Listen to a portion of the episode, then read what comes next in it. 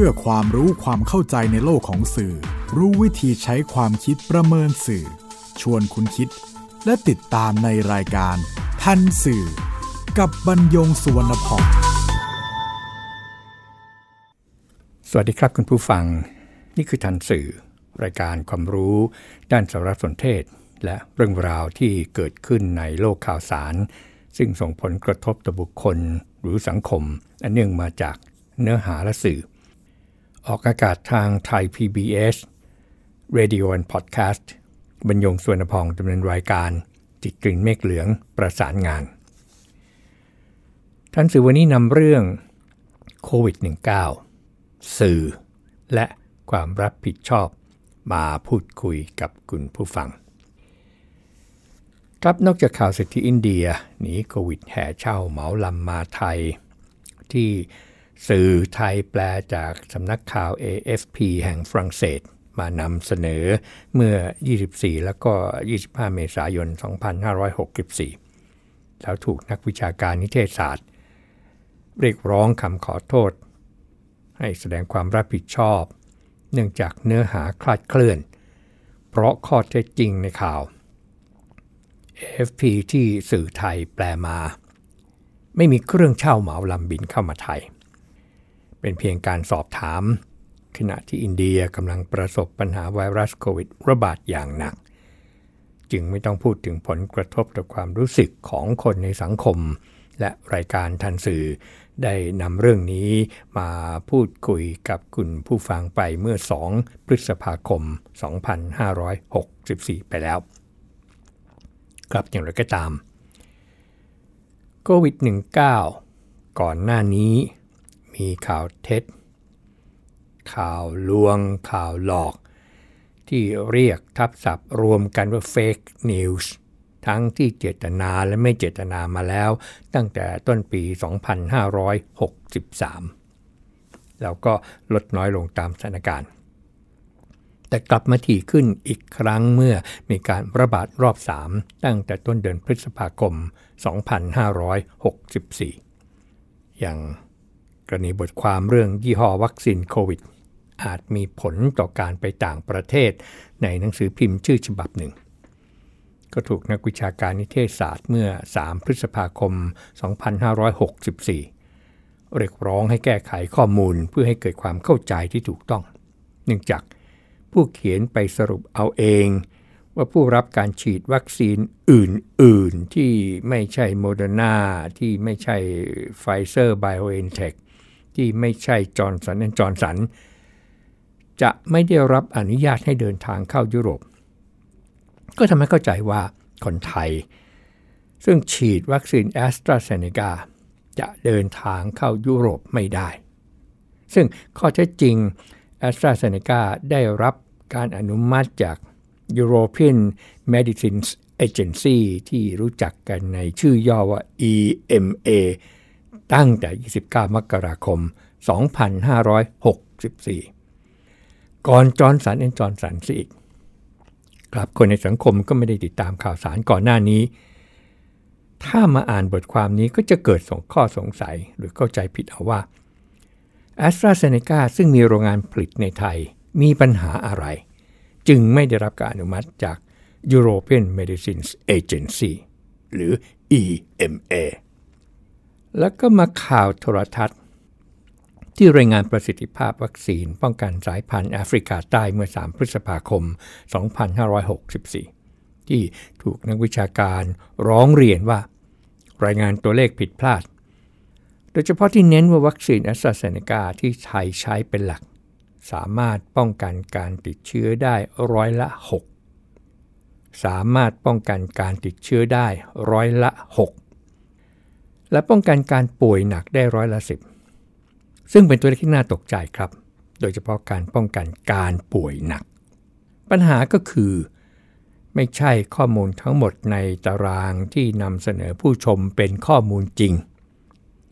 จากผลการวิจัยในประเทศที่มีการแพร่ระบาด เพราะไม่ใช่วัคซีนทุกตัวมีการใช้กับประเทศที่มีการระบาดทุกสายพันธุ์ แต่บางตัวเลขในตารางมีทั้งข้อมูลจริงที่แปลมาจากคำภาษาอังกฤษว่า available data แล้วก็ตัวเลขคาดการณ์ที่แปลมาจากภาษาอังกฤษว่า moderate estimates ในกรณีที่ไม่มีผลจริง โดยใช้อัตราส่วนการติดเชื้อของสายพันธุ์อื่น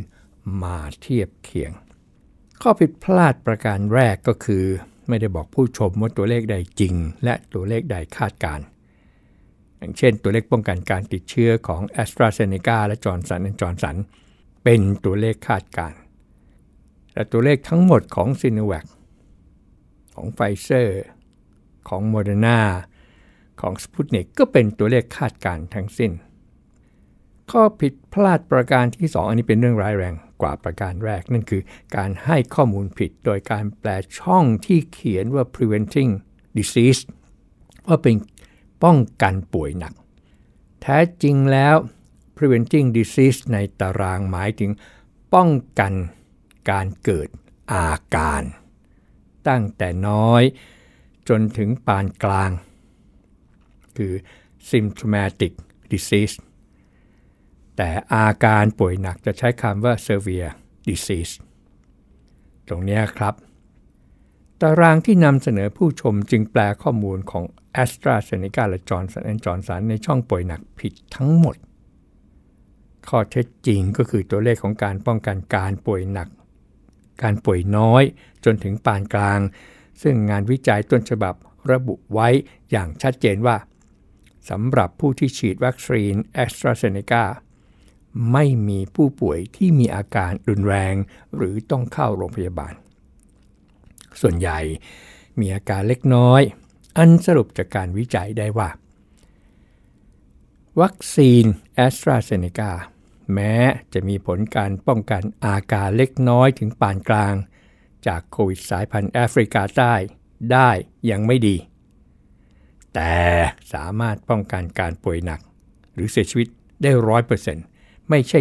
10%อย่างที่รายงาน ข้อสังเกตจากนักวิชาการท่านนี้ก็คือการนำเสนอข้อมูลผิดพลาดนั้นอาจเกิดขึ้นได้ แต่การผิดบ่อยๆ ในเวลาใกล้ๆกัน แสดงถึงความละหลวมในการตรวจสอบข้อมูล และยิ่งเป็นเรื่องสำคัญระดับชาติ มีผลต่อความเข้าใจผิดและสับสนของคนหลายสิบล้านคนในประเทศจำเป็น ต้องมีความรอบคอบ เป็นอย่างยิ่งในการนำเสนอ เพื่อให้มั่นใจว่าทุกสิ่งที่นำเสนอนั้นเป็นความจริง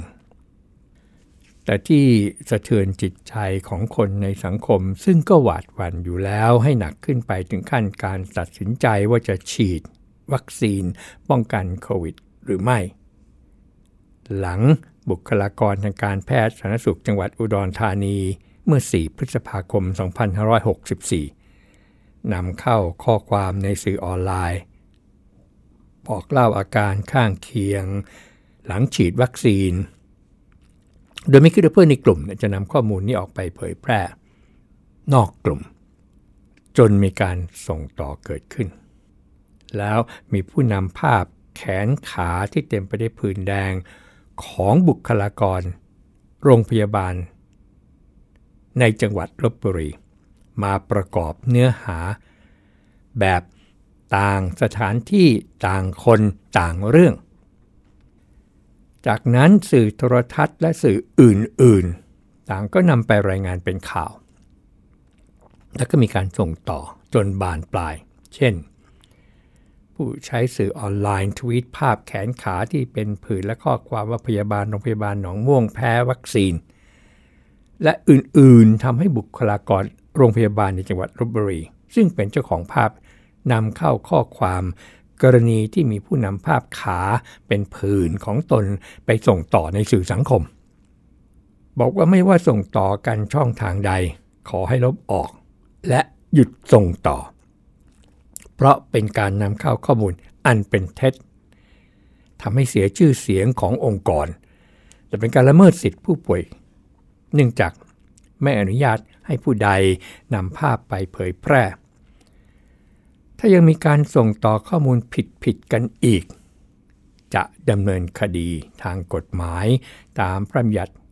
ว่าด้วยความผิดทางคอมพิวเตอร์ขั้นเด็ดขาด ครับข้อเท็จจริงกรณีบุคลากรโรงพยาบาลในจังหวัดลบบุรีเป็นผื่นเพราะแพ้ยา ไม่ได้ฉีดโควิด ไม่ได้ฉีดวัคซีน แล้วนำไปเขียนว่าแพ้วัคซีนจนถึงขั้นเลือดออกในสมอง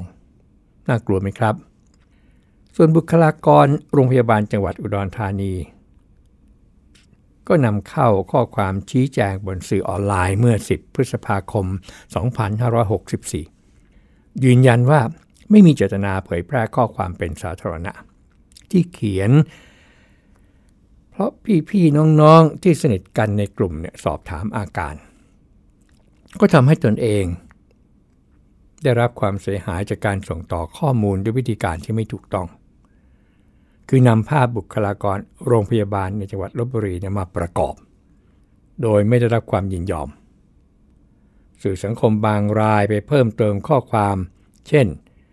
วัคซีนยี่ห้อนี้มีปัญหาจริง ๆ หรือตัดต่อบางข้อความออกไป แล้วเห็นว่าอาจต้องปรึกษาทนายความพร้อมกับยืนยันว่าไม่ได้ต่อต้านการฉีดวัคซีน แล้วก็ลงชื่อสมัครใจ หลังการฉีดเข็มแรกก็ไม่ได้มีอาการอะไร มาถึงเข็มที่ 2 ก็ขอให้อาการทางคลินิกเนี่ยเป็นเรื่องของผู้เชี่ยวชาญ แล้วก็ได้ให้ความเห็นเพิ่มเติมว่า วัคซีนโควิดเป็นเรื่องใหม่ ไม่ว่าผู้เชี่ยวชาญหรือไม่ ต่างให้ความสนใจ ผลข้างเคียงที่อาจเกิดขึ้น ประชาชนจึงคาดหวัง การบริหารอย่างมีประสิทธิภาพสูงสุด การเกิดผลข้างเคียงไม่ได้เกิดขึ้นกับทุกคน ก็พูดอย่างนี้ได้เพราะว่าเขาเป็นพยาบาล ทีนี้เมื่อรู้ว่าเป็นเฟกนิวส์ สื่อโทรทัศน์ แล้วก็สื่อออนไลน์ของสื่อกระแสหลักโดยส่วนใหญ่ ก็พากันแก้ข่าวนี้ แต่ว่าข่าวเนี่ยมันสร้างความหวาดหวั่นให้คนในสังคมไปแล้ว แล้วก็ไม่ทราบว่ายังมีกี่คนที่รู้ว่าเนี่ยเป็นข่าวเท็จหลังจากที่ฟังข่าวครั้งแรกไปแล้ว ข่าวผิดเรื่อง ผิดรูป กรณีนี้นี่นะครับ มีเรื่องกฎหมายเข้ามาเกี่ยวข้องอีกสักครู่ครับ คุณกำลังฟังรายการ ทันสื่อกับบรรยงสุวรรณพอง ที่ว่ามีกฎหมายเข้ามาเกี่ยวข้อง เพราะว่ากระทรวงดิจิทัลเพื่อเศรษฐกิจและสังคม โดยนายชัยวุฒนาคมานุสรรัฐมนตรีว่าการเมื่อ 12 พฤษภาคม 2564 ได้แถลงข่าวด้วยตนเองว่า พบต้นต่อมาจากผู้ใช้ Facebook และ Twitter รวม 3 ราย ซึ่งเข้าข่ายความผิดตามพระราชกำหนดการบริหารราชการในสถานการณ์ฉุกเฉิน พระบัญญัติว่าด้วยการกระทำความผิดเกี่ยวกับคอมพิวเตอร์ 2560 รวมทั้งกฎหมายอื่นที่เกี่ยวข้อง จึงได้มอบหมายให้ผู้แทนกระทรวงเข้าไปแจ้งความร้องทุกข์ที่สถานีตำรวจนครบาลทุ่งสองห้อง พื่อดำเนินคดีต่อผู้ใช้ Facebook 2 ราย และผู้ใช้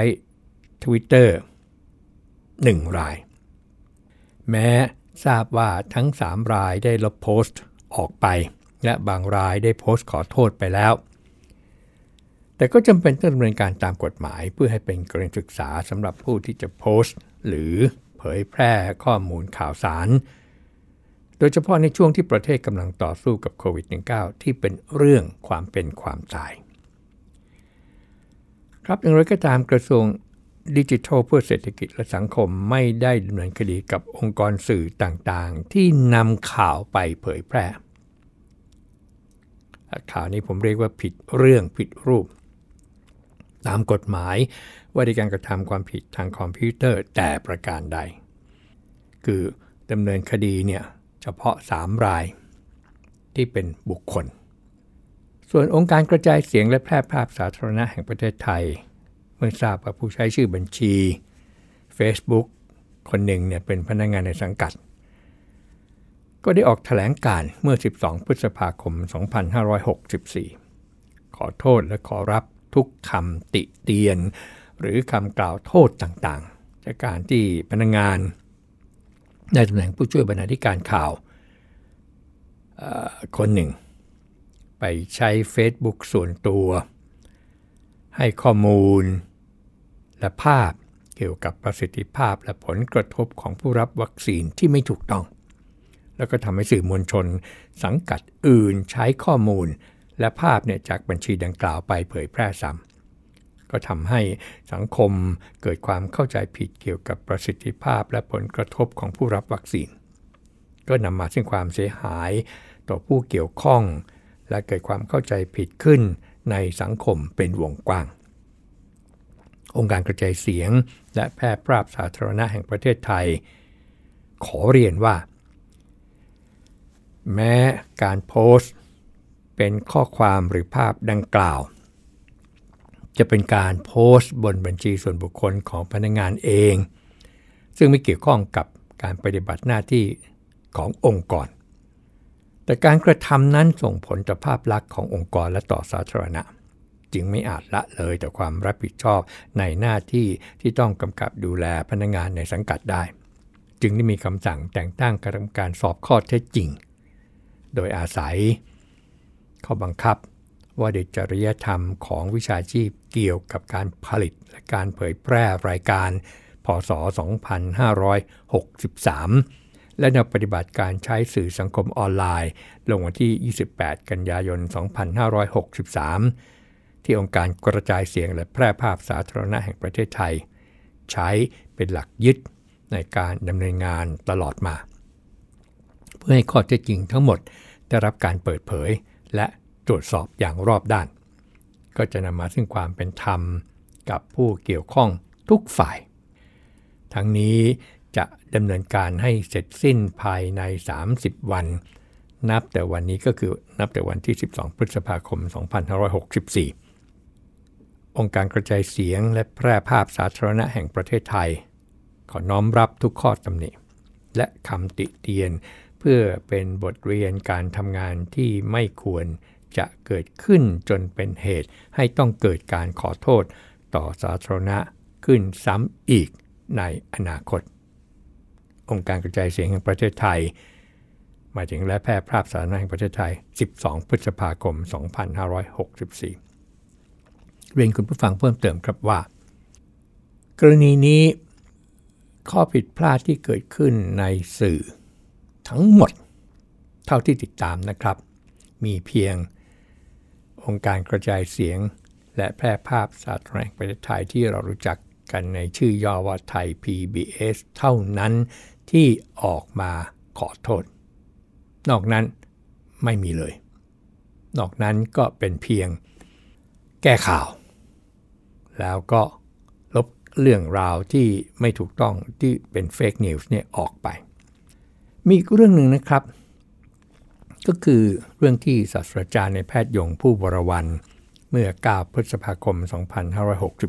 2564 อาจารย์เป็นผู้เชี่ยวชาญเกี่ยวกับเรื่องวัคซีนที่คณะแพทยศาสตร์จุฬาลงกรณ์มหาวิทยาลัย อาจารย์หมอนำเข้าข้อความบน Facebook ว่า มีนักข่าว ถามว่า จะให้พูดหรือมีวิธีอะไรที่จะเชิญชวนให้คนมาฉีดวัคซีน ได้ตอบไปว่าสิ่งสำคัญที่คนจะมาฉีดหรือไม่ฉีด ขึ้นอยู่กับนักข่าวและสื่อออนไลน์ เราจะเห็นว่านักข่าวเองจะเสนอข่าว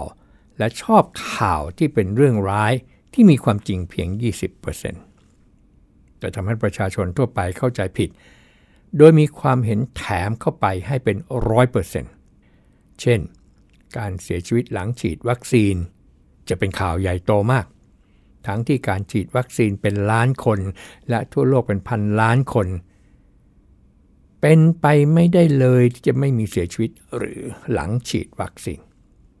ทั้งที่เมื่อพิสูจน์แล้ว การเสียชีวิตนั้นไม่ได้เกี่ยวข้องกับวัคซีน เป็นการเสียชีวิตจากเหตุใดก็ได้ที่เกิดขึ้นหลังการฉีดวัคซีนก็จะมีการลงข่าวใหญ่โต เมื่อมีการข้างเคียงของวัคซีน แต่เมื่อพิสูจน์ ไม่ได้เกิดจากวัคซีน ก็ไม่ได้มีการลงข่าวแก้ให้เลย ในภาวะปกติ ประเทศไทยเนี่ยมีโรคไหลาตาย ที่กำลังทำการศึกษากันอยู่ ไม่รู้สาเหตุด้วยซ้ำนอนหลับแล้วเสียชีวิตไปเลยก็มี ยังต้องมีการตรวจพิสูจน์ สิ่งที่ได้เน้นไปคือ ควรพูดความจริงตามหลักเกณฑ์ของวิทยาศาสตร์ ไม่ควรออกความเห็น โดยเฉพาะ ถ้าออกความเห็นไปเรื่อยๆ ก็จะมีอคติต่อความจริงนั้น ถ้าพูดความจริงตามหลักเกณฑ์ของวิทยาศาสตร์ทั้งหมดให้ประชาชนเข้าใจ และการตัดสินใจจะฉีดวัคซีนหรือไม่ฉีดเป็นสิทธิ์ของทุกคน แล้วสื่อโทรทัศน์ช่องหนึ่งครับ ทำกราฟิกพาดหัวเพื่อใช้เป็น clickbait เวลานี้เนี่ยข่าวในข่าวในสื่อออนไลน์ในสื่ออินเทอร์เน็ตเนี่ยนะครับเขาจะทำกราฟิก แล้วก็ใส่พาดหัวเข้าไป แล้วก็ไปใส่ไว้ในสื่อออนไลน์ ใส่ไว้ใน Facebook ใส่ไว้ใน Twitter ใส่ไว้ใน Line เพื่อจะให้คนเนี่ยคลิกเข้าไปในอินเทอร์เน็ตอีกทีหนึ่งพาดหัวว่าฉีดแล้วไม่ตายเป็นไปไม่ได้ ก็ทำให้นักวิชาการนิเทศศาสตร์เห็นว่าไม่สร้างสรรค์ เพราะหนึ่งเป็นการพาดหัวที่ไม่ใช้ข้อความของหมอ แล้วถือว่าเป็นมิสโคดคืออ้างอิงผิด ซึ่งเอาจริงๆเนี่ยมาตรฐานเรื่องจะทำสื่อถือว่าร้ายแรงมาก 2. ผิดความหมายที่คุณหมอต้องการจะสื่อสาร และ 3 เป็นข้อความในรูปซึ่งอาจจะถูกส่งต่อกันได้ง่ายมาก เพราะมันเป็นกราฟิกนะครับ แล้วก่อให้เกิดความเข้าใจผิด ตื่นตระหนกกันไปใหญ่โตอีก นี่เป็นเพียงส่วนหนึ่งนะครับที่นำมาเรียนคุณผู้ฟัง แต่เป็นเรื่องใหญ่ ๆ เรื่องหลักๆ ยังมีอีกเยอะพอสมควรทีเดียว ก็พวกนี้ก็เก็บข้อมูลไว้ เอาไว้โอกาสต่อไป แต่ว่า ส่วนที่นำมาเรียนที่เกี่ยวข้องกับไวรัสโคโรนา 2019 ซึ่งก่อนหน้านี้มีข่าวเท็จข่าวหลอกข่าวลวง ทั้งที่เจตนาและไม่เจตนาครั้งแรกมาแล้ว ตั้งแต่ต้นปี 2563 แล้วลดน้อยลงตามสถานการณ์ แล้วก็กลับมามีถี่ขึ้นอีกครั้ง เมื่อมีการระบาดรอบ 3 ตั้งแต่ต้นเดือนพฤษภาคม 2564 ก็สรุปการเกิดได้ครับว่า 1. เกิดจากความผิดพลาดในการแปลข่าวต่างประเทศ ทั้งที่เป็นคำทั่วไปและคำที่ใช้ในทางเทคนิค โดยเฉพาะทางการแพทย์ 2. เกิดจากเจตนาทางการตลาดที่ใช้ถ้อยคำในเนื้อหามาสร้างความสนใจ แต่ทำให้ผู้รับสารเกิดความเข้าใจผิด 3. เกิดจากการนำเรื่องราวที่ปรากฏบนสื่อสังคม ก็คือผู้ใช้สื่อออนไลน์ทั่วไปนี่นะครับ แล้วนำมาเสนอเป็นข่าว แต่ขาดการตรวจสอบ โอ้ข้อนี้มี มีหลายเรื่องมากครับที่สื่อมวลชนนำไปเผยแพร่ต่อ แล้วก็ทำด้วยวิธีการทางการตลาดก็มีสีสัน ครับโควิด -19 เป็นเรื่องอ่อนไหวที่ส่งผลกระทบต่อชีวิตมนุษย์ซึ่งฝากความหวังไว้กับวัคซีนที่ต้องเร่งนำมาแก้ไขนำมาวิจัยกว่าจะประสบผลเนี่ยมันก็ไม่ต่ำกว่า 10 ปี แล้วก็ยังส่งผลต่อความเป็นอยู่ทั้งส่วนตัว การงานที่ทุกคนต้องปรับตัวตามวิถีใหม่ ขณะที่สื่อสังคมคือผู้ใช้สื่อออนไลน์ในสื่อสังคมก็มีเรื่องราวหลากหลายจากผู้ใช้ทั้งหลายนี่นะครับ อยู่เต็มไปหมดทั้งที่เป็นข้อเท็จและข้อจริง ยากมากจะรู้ว่าอันไหนเท็จอันไหนจริง ตรงนี้ครับที่สื่อมวลชนเนี่ยถึงต้องมีความรับผิดชอบมากกว่าคนทั่วไปทำอย่างไรล่ะ ในการรายงานข่าวโควิด -19 1. ตรวจสอบซ้ำเพื่อความถูกต้องกรณีข่าวแปลจากต่างประเทศที่เนื้อหาเป็นข้อมูลหรือศัพท์ทางการแพทย์ที่ส่งผลกระทบสูงต่อผู้รับสาร 2. ตรวจสอบข้อเท็จจริงของข้อมูลที่ได้มาจากผู้ใช้สื่อออนไลน์โดยยึดหลัก ช้าดีกว่าพลาด 3. สร้างความสมดุลกับข่าวที่อ่อนไหวความว่าสมดุลในที่นี้หมายถึงว่า ไม่ได้เสนอข่าวฝ่ายใดฝ่ายหนึ่งข้างใดข้างหนึ่งนะครับ เรียกว่าสร้างความสมดุลกับข่าวที่อ่อนไหว ต่อการรับรู้ของผู้รับสาร และป้องกันการรับสารด้านเดียว หากผู้รับสารพลาดการติดตาม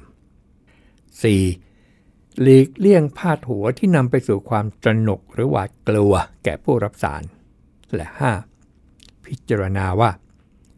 สาธารณะจะได้ประโยชน์อะไรจากเรื่องราวที่นำเสนอ ไม่ว่าจะเป็นเรื่องการให้ข้อมูลข่าวสารทั่วไป ตระหนักรู้หรือความเข้าใจก็แล้วแต่ ครับสุดท้าย หน้าที่เป็นเพียงการมีอาชีพสื่อครับ ความรับผิดชอบต่อสังคมควบคู่กันไปคือการเป็นสื่อมืออาชีพ พบกันใหม่ในทันสื่อไทย PBS Radio Podcast บรรยงสวนพอง สวัสดีครับ